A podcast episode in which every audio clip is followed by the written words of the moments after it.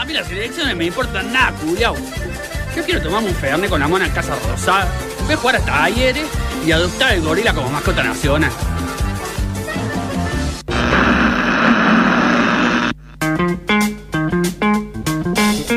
Ocho minutos nos quedan para las dos de la tarde y eh, se los habíamos prometido y lo vamos a cumplir. Hay una, una serie de Apple TV que creemos que tienen que verla. Eh, Se llama Severance y, y tiene una premisa más que interesante realmente. eh, además de, bueno, actuaciones muy buenas y un cast eh, impresionante. Sí, bueno, como dijimos al, al principio, básicamente la idea es, eh, hay una empresa muy importante en la que vos podés trabajar eh, con la condición en la que te, mm, te ponen una especie de chip en el, en el cerebro para dividir tu vida eh, dentro y fuera del laburo. O sea, vos afuera del laburo haces tu vida, eh, nunca te enterás qué es lo que sucede en la empresa cuando, Claro. cuando trabajás.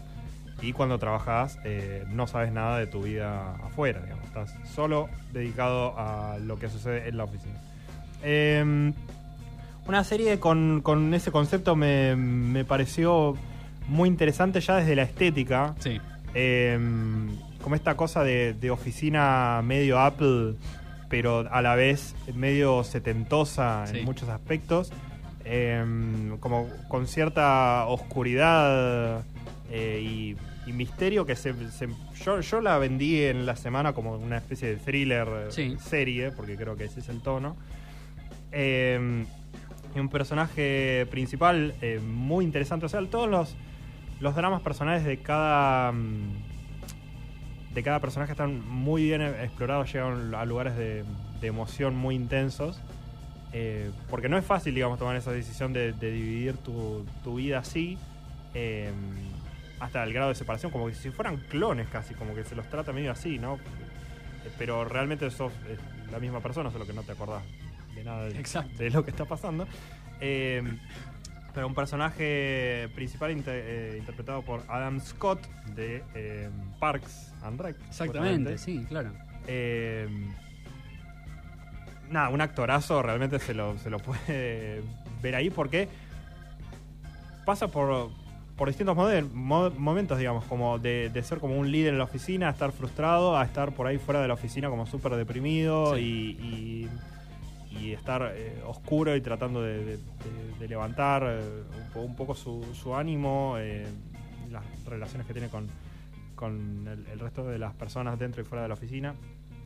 Una dinámica muy interesante. Después en la, en la búsqueda, como por tratar de, de reconciliar y de aprender algunas cosas eh, a través de ese proceso traumático digamos, que se está viviendo. Cierto es. eh, hay algo que me que a mí me llamó la atención del primer capítulo inclusive Sí, y es se toman su tiempo para digamos para plantear eh, el clima de la oficina y el tono de, de lo que pasa ahí adentro sí, eh, incluso a mi gusto un poco por demás. ¿Por qué? Porque, digamos, planteada la, digamos, planteada la serie, quizá lo, lo que a uno más le interesa ver no es tanto lo que pasa adentro de la oficina que está estandarizado, digamos, y que ellos parec- parecieran aceptarlo, por lo menos en el comienzo, sin ningún tipo de problema, sino eh, justamente cómo es el afuera, digamos, y cómo es esa dualidad que tienen todos los que están ahí adentro una vez que salen, digamos.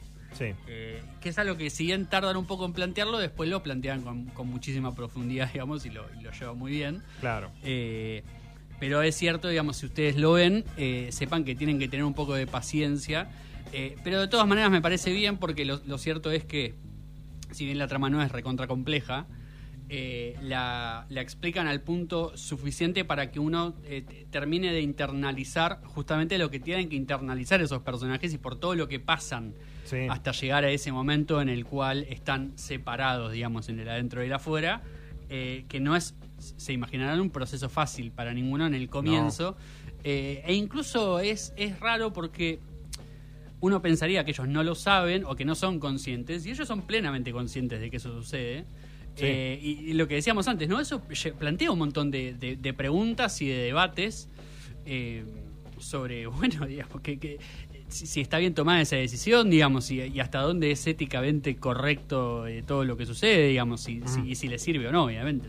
Claro, exactamente. Eh, Sí, o sea, la, la, la relación entre el, el interior y, y el exterior de, de las vidas de cada uno es va a ser el eje central de, de la serie una vez que, que avanzan los capítulos.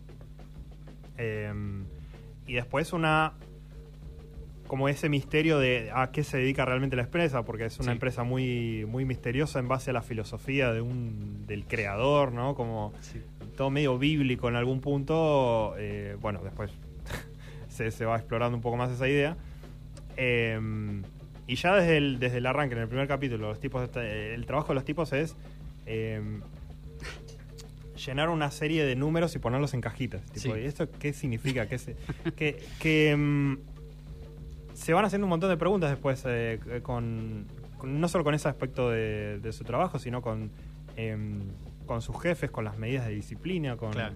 eh, que son to- está todo como muy ofici- oficinizado en bueno acá está el, el- el cuartito de descanso el cuartito de no sé qué pero es todo muy raro viste Sí. y mm, a mí me, me pareció que e- ese misterio fue lo que más me, me interesó al principio y a medida que se iba desarrollando la serie fue lo que menos eh, intriga, lo, lo que menos interés me, me generaba y me gustó muchísimo más la parte de eh, el drama interno de los, de los Sí, personajes y sus interacciones con entre sí.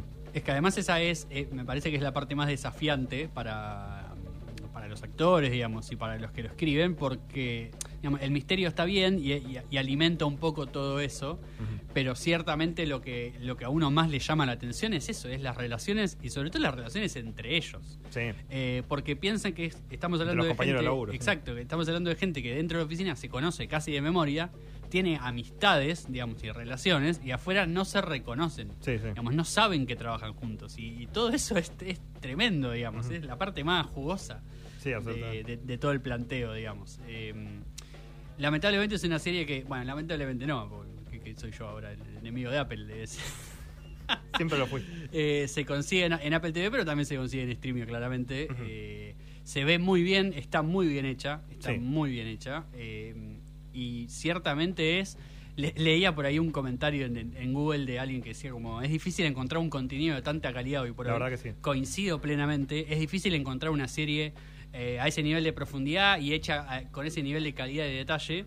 eh, por lo cual se la recomendamos fuertemente, sobre todo si están buscando algo, eso, ¿no? Como más oscuro y más eh, enrevesado, digamos, donde, donde Sí. pasan cosas un poco más intensas. Van, Eh, van a drama a puntos dramáticos muy fuertes, así que tenés que estar en esa porque Exactamente, saben que a mí personalmente el drama me gusta mucho. sí. Eh, así que en ese sentido se la recomiendo fervientemente. Si sienten que no están para esa, está bien, digamos, es una serie que ciertamente requiere de, de- de- de ponerle un poco el cuerpo, digamos, y de- hay series que te, que te demandan un poco más, digamos, emocionalmente. Eh, creo que este es un caso es, en ese sentido. Excelente. Así que les recomendamos eh, Severance, eh, justamente. Eh, la, la encuentran en los canales habituales y a nosotros también nos encuentran en los canales habituales. eh, Spotify, Noticias Cafinadas, para escuchar estas eh, y las recomendaciones de programas anteriores. En, en YouTube nos van a encontrar si quieren repasar el programa de Conan y también eh, todos estos digamos programas que, se, que salen en vivo después quedan ahí colgados, a menos que levanten por algún tipo de problema legal. Sí, sí. Y si no, Spotify, Spotify eh, Instagram Noticias Cafinadas, X o Twitter Noticias de para encontrar eh, todo lo demás contenido, recomendaciones y para enterarse qué es lo que haremos el próximo sábado a las 2 de la tarde cuando eh, Nacho Cáceres y Matías Galerra, quienes han hecho este programa, hagan el siguiente, eh, ya acercándonos a la recta final, ya acercándonos al, al, eh, codiciado programa de fin de año, Sí. un año que ha tenido un poco de todo, así que... Es lo que me mantiene vivo el programa. de fin de- Absolutamente. Eh, Nos encontraremos el próximo sábado, aún sin nuevo presidente, lo cual es un récord de este programa, creo, a esta altura. Eh, así que nada, Bueno. nos veremos el próximo sábado, una de la tarde, Radio Sinfonía 91.3. Gracias a todos por tanto y, y nada, gracias.